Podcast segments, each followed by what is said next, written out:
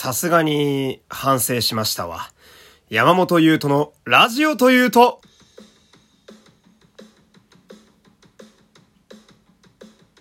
どうも、皆様、こんにちは。声優の山本優斗でございます。第334回目の山本優斗のラジオというと、始まりましたよろしくお願いします。えー、ラジオトークで聞いてくださっている方は、画面下のハートニコちゃんマークネギをひたすら連打していただいて、えー、その下にあります、上ですね。えー、その上にあります、フォローボタンもポチッとお願いします。この番組はラジオトークをキーステーションに Spotify、Amazon Music 等の各種ポッドキャストアプリでも配信中でございます。そして、えー、この番組では毎週火曜日の夜21時から生放送もやっています。えー、こちらも良ければよろしくお願いします。えー、びっくりですね。今、このいつも読んでる原稿には、間違いなく上と書いてあるんですけれども、えー、今、今、え、びっくりするぐらい下って言ってましたね。えー、最近私あのー、睡眠時間をね、結構意図的に増やしていてね、えー、かなり、体的には元気なんですけど、この増やし、もうちょい増やした方がいいかな。え、10時間ぐらい寝た方がいいかもしれないですね。えー、そんないきなりの、まあ、アクシデントで始まるわけなんですけれども。えーと、まずは、えー、昨日の夜の生放送、そして、えー、実は今朝も、えー、やっておりました。朝の生放送も皆様ありがとうございました。まあ、えー、昨日の夜の、えー、ざっくりした、まあ、あの、トークの構成がですね、まあ、全体で1時間喋ったんですけど、えー、前半があのドラゴンボールの主人公、悟空の声とか当ててらっしゃるレジェンド声優の野沢雅子さんに私が、まあお会いできた時のお話。で、これは、まあしっかりとした熱いフリートーク。まあ30分という尺も結構たっぷり使いつつ、まあね、完全なる手前味噌ですけど、すごい良かったかなとえー、まとまりもあって面白かったかなって感じなんですが、そ、問題はその、後半戦なんですよね。えー、あのー、9割下ネタやったっていう、その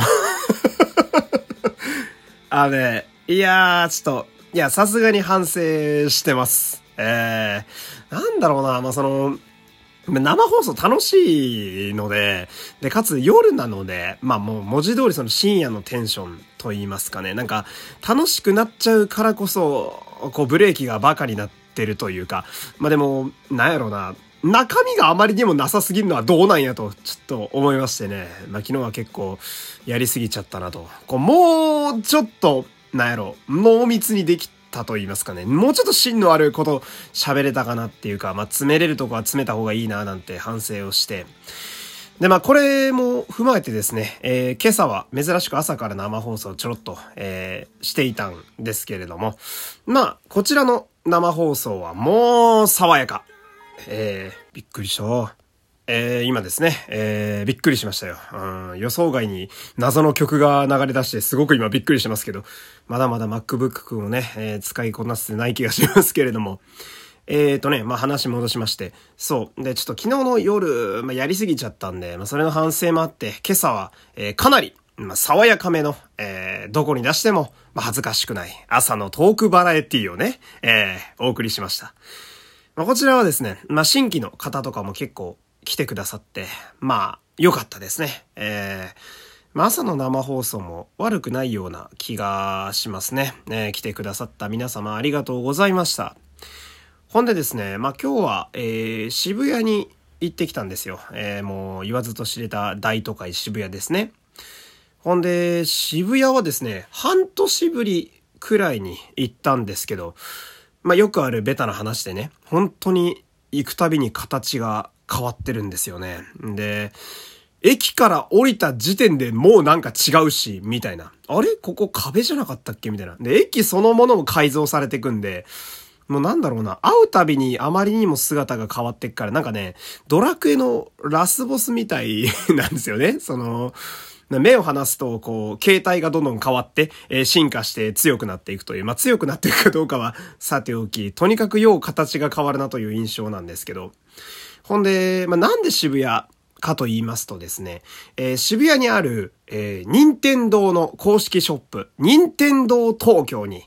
えー、行きたかったんですよね。まあ、行ったのは2回目ぐらいになるんですけれども、なんで行きたかったかと言いますと、えー、まあ、任天堂熱が非常に高まっているというのはあるんですけど、あの、先日、任天堂ダイレクトという、えー、半年ぶりに、えー、任天堂がこれから発売する、あの、ソフトの、えー、情報だったり、ダウンロードコンテンツの情報だったりをガーッと流す、まあ、任天堂の特番、まあ、大体それをやると、あの、いろいろなソフトの予約が開始されたりする、まあ、一種のネットでのお祭りがあるんですが、それの情報がやばかったっていうのもあって、で、もう一個ね、とどめを刺しに来たのがね、あのー、もうほぼね、星野源のせいなんですよ。えー どういうこっちゃっていうね。まあ、あの、何かと言いますと、星野源さんの新曲、創造という曲があるんですけれども、こちらがですね、あの、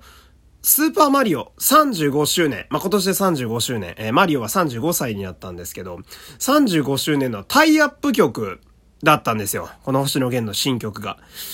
でね、これがね、あのー、まあ、ラジオで、えー、直近のラジオで、えー、おげんさんすごく語られてたんですけど、いやもうね、やばい曲なんですよ。えー おげんさん本人が、なんかやべえって思わせる曲を作りてえって言って作った曲らしいんですけど、えぐくて、もう、なんやろな。特に、まあ私なんかゲーマーなんで、私的にやばいポイントはですね、その SE、効果音の使い方が、もう本当それこそやべえんすよ。とにかくやばくて、なんやろな、もうよくもまあこんな変態ソングを作ったなと。なんというか、ミュージックビデオの、なんだ、映像の使い方って言うとすごく陳腐な表現になるんだけど、もうとにかく見てくれ、聞いてくれとしか言いようがない。とにかく、任天堂のゲームすげえ触れてえなというか、任天堂に触れたいなっていう歌になってるんですよ、全体的に。もう世代の音がバリバリすると言いますかね。うん、マリオの SE とかがふんだんに使われたりするんですけど。ほんでまあ、任天堂熱があまりにも高まってきたんで、まあわざわざそう、あの、ストアまで行ってきたというわけですよ。うん。で、あそこはですね、本当に、まあ行くのまだ2回目なんですけど、もう、フロアにね、なんだろう、存在してるだけで楽しいんですよ、あそこ。もう最高。もうこれにつきますね。もういる間になんか脳内麻薬が出るような場所で、もう私からしたらパワースポットですね、一種の。もういるだけでエネルギーがもらえると言いますか。その、やっぱ現、なんつうのかな、もう任天堂っていうのは俺の原点みたいなところがあって、俺のこう、それこそ想像じゃないけど、なんか作りたいとか、え、面白いことしたいなとか、このラジオとかもそうなんだけど、何かをアウトプットしたいなとか、声優やりてえなとか、そういうことを思った時の面白さのエンタメの原点ってやっぱ任天堂だなとずっと思ってて。で、ゲームが好きだから、こういう面白いものが自分でもみたいなとこがちょっと今、今でも思ってたりするんだけど、まあ、その、初めて私が手にしたゲームもですね、任天堂のゲームボーイカラーだったりするわけですよ。えー、なんと、近所の塗り絵大会で優勝した商品がこれだったっていうね、えー、意外な才能がそこで出てたりするわけなんですが、その、やっぱゲームボーイカラーって、あの、今の綺麗な、もちろんスイッチのゲームも私大好きで本当によくやるんですが、あの、ドット絵の世代、まあファミコンとかもそうですけど、あの辺の世代なので私なんかは、ドット絵がね、もうね、めちゃくちゃ好きなんですよね、任天堂のドット絵が。えー、2番目だとあの、スクエニさんのドット絵も大好きなんですけど、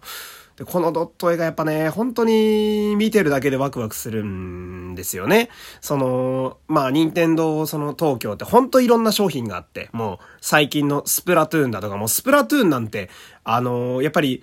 ストリートカルチャーがそのままゲームになったような感じなんで、めちゃくちゃおしゃれで、え、可愛くてかっこいいみたいな、もう今、まさに今って感じ。で、ああいうのもあれば、その昔ならではの、もう昔のマリオのドットとか、えー、そういうポケモンのドットだった頃のやつとか売ってたりして、なんかその、まあ、いろんな商品やっぱ見たくなるんだけど、ついついその、ドット絵を使ってる方にどうしてもこう手が伸びてしまうっていうのがあって、まあ、やっぱね、今日も見てて思ったんだけど、やっぱその、マリオとゼルダのドット絵は芸術品なんですよ。本当に。うーん。その、本格的に私がゲームをやり始めた小学校の時に見たね、あのワクワクが、なんだろうその、私が初めてドット絵を見た時の、その時のワクワクの熱量がそのまんま詰まったまま、時を超えてるというか、初めて、任天堂のね、ドットを見てから私なんかもう20年以上経ってるんですけども、本当に色褪せないんですよね。なんていうかもう、むしろあの頃よりも色が鮮明により輝いて見えると言いますか。まあ本当にこう、グッズなんかもドットを使ってるやつばっか手に取ったりなんかして、あの、ゼルダで言うと、神々のトライフォースとか、あの辺のグッズはやっぱりどうしても、あって思って触っちゃいますし、んで、マリオもね、あの、スーパーマリオブラザーズ、もう本当に一番最初のもうマリオが四角の塊だった時のやつ、あれにね、カラーがついてるやつ、ほんと好きで、の、何でも手に取っちゃうような、まあそんな感じなんですよ。もうとにかく子供の頃も輝いてたんだけど、今さらに輝いて見えるという、まあ蚕とかもね、ちょっとあるんだろうけど、まあ、とにかくいるだけですごく楽しくて。で、その、あの、今ね、家帰ってきて気づくんですけど、その、こんなに熱く、熱量たっぷりに語ってるんだけど、その、実はね、あの、探してたお目当ての商品が売り切れだったんですよ。ソールドアウトって書いてあってね。えー、あの、こんなに熱く語ってんだけど、今日はすいません。あの、何も買わずに帰りました。いや、すいません。ほんとすいません。あの、ほんと、店員さんごめんなさい。ありがとうございます。いやね、あの、商品 探しますよって喋りかけてきてくれたから、お願いしますって言った店員さんにも本当申し訳なかった。あでもね、あの、近いうちまた必ず行きたいと思いますんで、その、その間にまたね、えー、星野源の想像を聞きながら、任天堂熱を高めていこうと、えー、そんな次第でございます。えー、今日も熱っぽく喋っちゃいましたけれども、えー、キリがいいんで今日はこの辺で終わりたいと思います。えー、山本優斗でした。ありがとうございました。